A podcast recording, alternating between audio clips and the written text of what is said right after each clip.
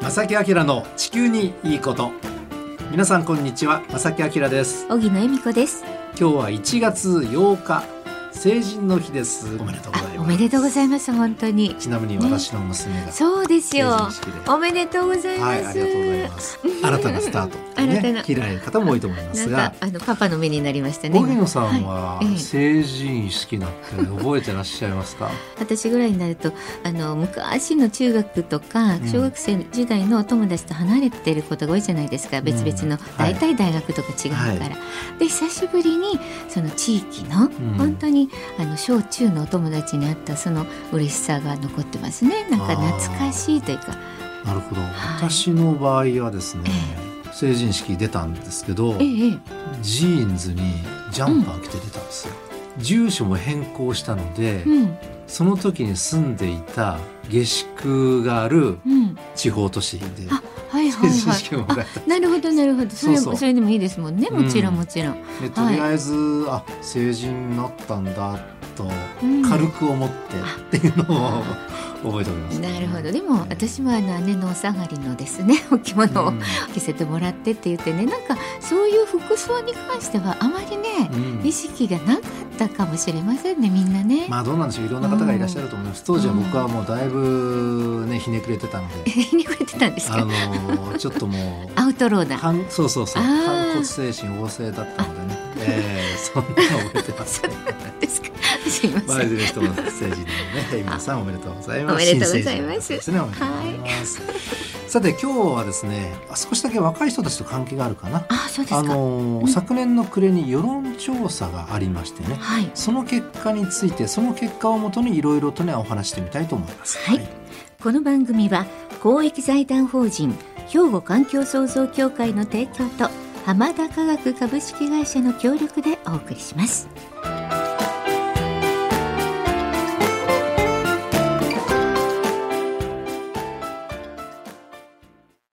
兵庫環境創造協会2050年脱炭素社会の実現に向け兵庫カーボンニュートラルセンターとして環境と調和した未来を目指し脱炭素化への取り組みや自然環境の保全再生など皆様と共に進めています環境適合型社会の実現を目指して兵庫環境創造協会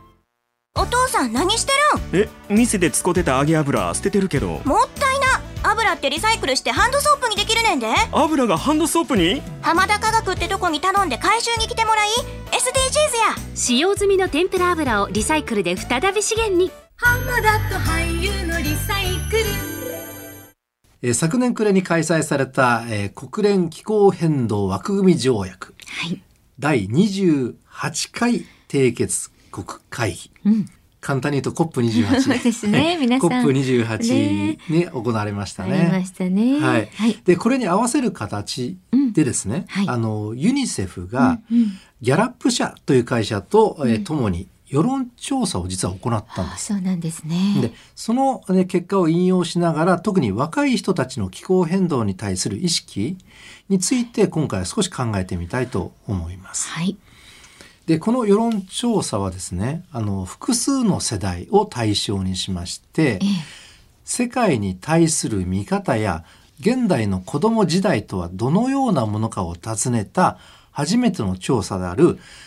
変わりゆく子ども時代プロジェクトうんというのが実はありまして、これの第2弾として実施されたものなんですそうね。なんですねはい、でその前回、えー第1弾1回目はですね2021年に行われたんですけどもこの時はですね21カ国を対象にしておりました。で今回は増えまして55カ国です。うん増えましたうねんもちろんこれに日本は含まれております。で、えーこれ、えーいろんな国々の代表をね、えーのサンプルによりまして、あらゆる地方、あらゆる所得レベル、うんすべてを網羅して調査がなされています。平等にバランス取ってということですねということなんですね。はいで、まとめ方としては、はい15歳から24歳までで一括り、うん25歳から39歳まで、うん40歳から64歳まで、で65歳以上と、以上この4つの年齢層にわたってデータを分析しましたさてその内容を見ていきましょうまずですね、えーこれ全体的な結果として大部分の子どもと若者が気候変動についてあそれは聞いたことがあるよという回答だったんですがはい。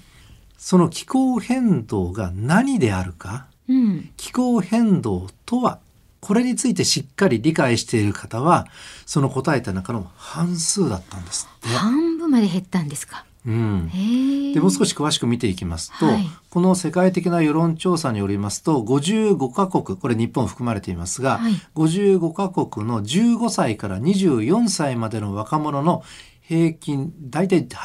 85%85% うんうん。 85%が気候変動について聞いたことがありますと答えております。はい。確率高いですよね。ねしかしながら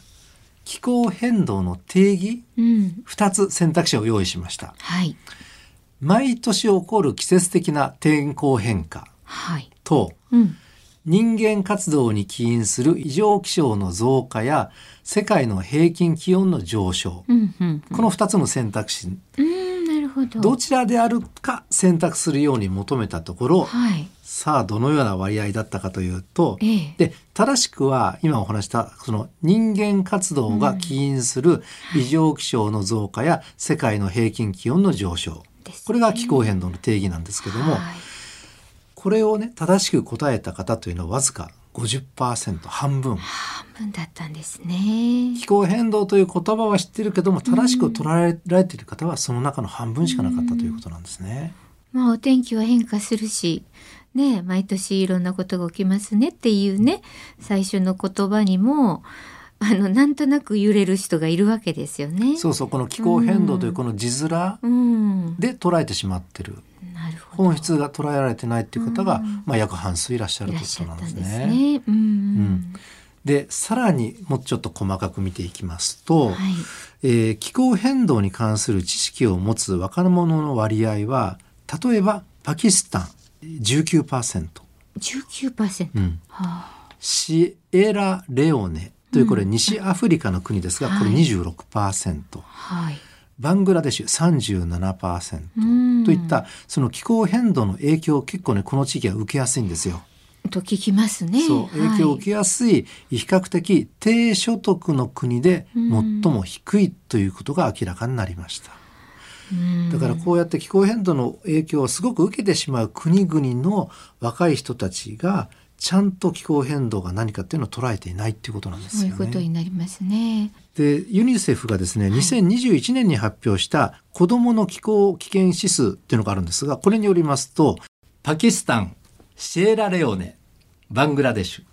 この国の子どもたちっていうのは気候変動と環境悪化の影響によって健康教育保護に負担がかかり致命的な病気にさらされるリスクが極めて高いと分類されているんですってうん。ユニセフではそういう分類になってるんですそうね。なんですね。これはちょっとね。うん自覚してやっぱり訴えることもできれば困ってるっていう発信もできるしそうめちゃめちゃ影響を受けている地域は、その正しい知識を持っていないと、特に若い人たちはということなんですよなるね。ほど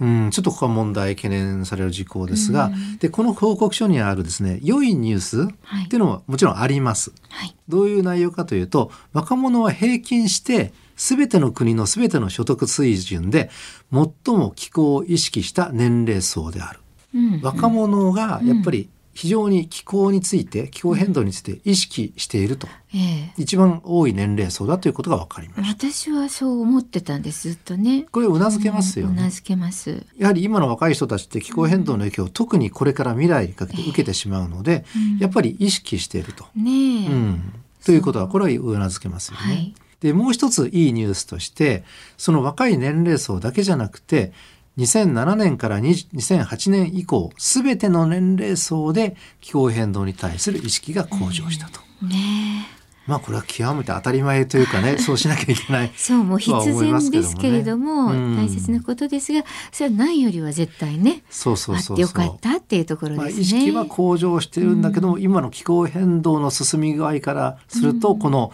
えー意識の向上具合っていうのはちょっと足りない気は僕はちょっとしますけどもね。そうですね。もうさっきの話も含めてちょっとね、なんかまだまだ課題がいっぱいだなと課思題いいっまぱいすですよね。ね。はい、うん正木明さんの地球にいいこと頑張ってねえー今日は昨年暮れに開催されました COP28 に合わせてですねユニセフが、えーギャラップ社とともに、えー世論調査を行いました、でその内容についてね今日お届けしてるわけなんですが、ええそのね調査内容ってめちゃめちゃ多岐にわたってるんですが、ちょっとね私が注目した項目がありますのでね、はい後半はそこをお届けしたいと思うんですあがお願いします。えどういうことかというと、ええあの気候変動などの情報をどのように入手しているかというところなんですね。なるほど。うんはいどうやって気候変動の上昇を得ているかということなんですね。ええええで SNS の急速な普及によって今世の中ってもう本当に情報にあふれ返っておりますいや。本当に溢れてますね。ねえええーそれってですねあのたくさんある情報の中で残念ながらですねその情報が結構精査できてなくて、いや本当に、うん多くの場合はその情報の正確性を確保するためのガードレールないんですよね。うんなので偽情報とか誤った情報も同じように情報として広がってしまっておいりやま本す。当にえ本当になんていう情報が溢れててもう誰でも何でもあげれるっていうのが怖いですよね。匿名であったりとかね、はいそれから画像付きだったりしてその画像がまたね、はいえー巧妙にえー作られていたりとかありますよそうそうそうね。でもう一つ懸念されるのはですね皆さんご存知生成 AI ですえ。うんでこの台頭によってはい嘘の情報があたかも真実のように扱われてしまうリスクが高まるとも言われてるんですもうね。なんでこんなことする人がいるのかなと思ってしまいますけれども実際ね巧妙に作られてるものがあるんですよね。あの生成 AI というのはネット上の情報をもとに結果を作っていきます。この生成 AI というのあはね。はいなのでその情報に嘘や事実でないものが入っていたら生成 AI が教えてくれる内容っていうのはその嘘をもとに作られてしまう可能性があるんですまあね。自分で考えてるようでそうじゃないですもんね AI だから情報でまとめられたみたいなとこですもんね。そう間違った情報をもとに作られている可能性もあると、でこのようなですね情報アクセス環境があることを前提にこのユニセフのね世論調査って結果見ていかなきゃいけないいとや思う本んで当すそうね。でですね。この世論調査の結果によりますと、うん15歳から24歳のこの年齢層の大多数大体60%ははい。平均してソーシャルメディア、うん SNS を主な情報源として使用しております。まあ60%、うんうん。結構ですね。ねで65歳以上のこの年齢層の75%というのはラジオテレビ、それから印刷された新聞などに情報を依存しているえと。活字ですね。うん活字ね、うんうんそれからテレビラジオうなど、んえこれはまあうなずけますよねえ。はい。で若い人たちっていうのは当然 SNS に結構依存しているとねこの結果からも言えますからそうですね。嘘や偽の情報に接する機会っていうのが高齢者よりも多いという事実がこれ浮き彫りになってきそうまですよね。すよ。ラジオ聞かなきゃみんな。ラジオとかテレビで流されるこの情報あの私たちも情報を流しておりますが、はい。こういうマスメディアっていうのは裏を取るというねそうそう。正しいかどうかをちゃんと取材して、うんえー確からしたというのかな、ええそれを確保するわけなんですよ、はいその作業が入りますので、んはいでも SNS っていうのは本当に匿名であったりとかね、うん一般の方が普通にどんどん上げることができるので、はいやっぱり偽情報とかあの真実でないね情報が出たりしますよねです嘘よだねったりとかね。ええいや怖いですねそれを普通にこの疑問に持たない AI まあ疑問に持たないのかどうかよくわかんないけどその人たあの AI がまとめてしまうとあたかも真実みたいになっちゃいますもんね。あの生成 AI 自体もどんどん精度がねどんどん上がってるとは、来てるとは思うんですけれども、まだまだその懸念っていうのはもうしばらくは残るの、これは間違いないですよね。えねえまあ、あの若い人たちねあの SNS に依存しているということなんですがその若い人たちを中心としてねこんな動きもあります。であの人々がですね例えば地域社会国世界とのつながりこれに関する項目も実はこの調査の中にありましてそれによりますと、はい、 15歳から24歳の年齢層この若い人たちのうち27%の人が、うん私は世界の市民であるとうーんこれもともと英語なのでね、あの訳するとこうなる世界の市民いわゆる国際人っていうことですよね。うんうんということを認識していると意識していると、うん27%が若い人たちなんですよそうでねす。か。うんでそれに対して65歳以上の人は、うんえーこういう認識は14%止まりだだから若い人たちの方が、ええまあ、グローバルな感覚を持ってるっていうことですよね。うんねこれ自分は荻野さんどう思われます、うん、いや若い人がそう思うのもすごく理解できるのはやっぱりその情報が多岐にわたって SNS であるので、うんまあ、自分はインターナショナル国際人であるっていう感覚結構 SNS で友達になったりするじゃないですか海外の方とも。うん私もなぜかあのいわゆるフェイスブックとかインスタグラムでお友達申請が外国からも来たりすると、うんあのちょっと躊躇しながらもうこの年になるとなりますけど若い人は多分もっとフランクに付き合えるんだろうなだから付き合うと国際人感覚が自分の中で意識があるんだろうなと思いますね。うんですよね。うんまあただそのねあの SNS っていろんな人がアクセスするので、はい悪い考えを持った人ともつながりやすいっていやいう一面もこれあるんですけどね難しいところですよね。うんえーただまあ若い人たちは結構ね国際人という意識は高齢者よりも高いと。で世界と最もつながっていると感じている人々はですね、はい国境を越えた協力うんに対して割とオープンです。なるほこどれはうなずけますよね。はいで他の国をですねライバルだとみなす、まあ、いわゆるナショナリズム的な思考からは結構遠い存在だそうです。なるほどわでそれも分かりますよね。かりますわかります。ううんんやっぱりあのある程度その年を重ねていくと周りが見えなくなったりとかねうん当然その今の社会を動かす人たちってやっぱり今の社会しか見てないので、えーその仕事によったら世界とつながらなきゃいけない仕事もあるけどもやっぱりこの街のお店とか、うんまあ別に 世界とつながる必要もないしとか ね。ねまあいいところもあればそうそうそううん、そうでないところもあるし、うんねあの若い人たちににとってもいいこともあればきっとねしちょっと心配になるところもありますね。そうなんですよねねうん若い人たちはまあ環境意識高いって言われてますよね。はいでそれはだからこういうその国際人という意識が高いっていうこともあったり、海外の国をこうライバルだとかね、うんそういう意識を、えー持つ人は少ないと。はい、そういうのにつながっていくということは、まあ、この調査から分かってくることかもしれないですね。正直言って僕もそのねあの地球環境とか気候変動とかについていろんな情報をね集めているんですけども、はいそうなってくるとその集める対象が海外のメディアも例えば ABC、海外のねアメリカの ABC とかええ BBC とか、はいガーディアンズとか、うんうんえーとかこのユニセフであるとかね、はい国連であるとか、うんでそういうところもあれば結構一生懸命いろんな環境保護活動しているなっていう方とつながるとめちゃめちゃ若い子だったりとかね、そういうことになるんですよね。はいこの、まあ、僕は多分これは65歳以上には当てはまらないんだけれども結構 SNS は使っている方だとは思うんです。まあ、ある意味とっても大切なことだと思いますね。でその割とこう年を重ねた人たち大人たちも、あの SNS を活用せざるを得ない立場にいる人もたくさんいるのでね、そういう方々が率先してこうねいい方向に世の中を向けていくか向かっていくとねあのいいのかなとは思いますけどね。ねなんかあの環境保護の動きって若者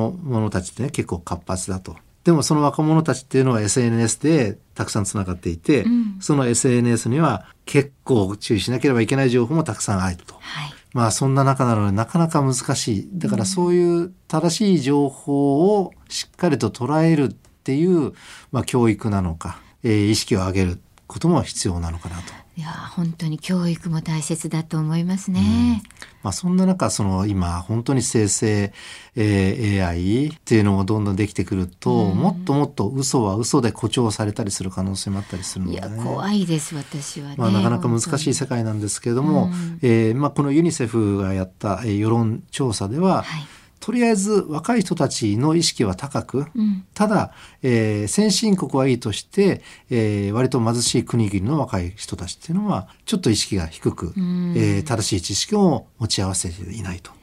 でそれがその全世界でね共通の高い認識が得られると、どんどん気候変動対策もね進むかなと思いますけどもね。そうですね。んはい。はい、今日はですねユニセフが、ね、行った世論調査についてね少しお届けした次第でございます。兵庫環境創造協会2050年脱炭素社会の実現に向け兵庫カーボンニュートラルセンターとして環境と調和した未来を目指し脱炭素化への取り組みや自然環境の保全再生など皆様と共に進めています環境適合型社会の実現を目指して兵庫環境創造協会お父さん何してるんえ店で使ってた揚げ油捨ててるけどもったいな油ってリサイクルしてハンドソープにできるねんで油がハンドソープに浜田科学ってとこに頼んで回収に来てもらい SDGs や使用済みの天ぷら油をリサイクルで再び資源にえさてこの番組では皆さんからのお便りをね、えーお待ちしております。はい。おはがき、お便りでは、郵便番号650-8580、ラジオ関西、正木明の地球にいいこと、ファックスでは078-361-0005、メールでは、まさきアットマーク、jocr.jp となっています。抽選になるんですけれどもね、エコバッグもプレゼントね、していますのでね。はい、あのこれ、私たちのサインをね、あそうのなんですよろしけ ればあよろしけの入ればれさせていただ いて。入れないであのそのまま使いたいからという方は添えていただいたらそうです書ねきませんけれどあも。のメッセージとともにね添え、てい あただの、まくとさきさんだけでいいですとか、あの、何でも言ってくださそい。れ寂しい んで、はあ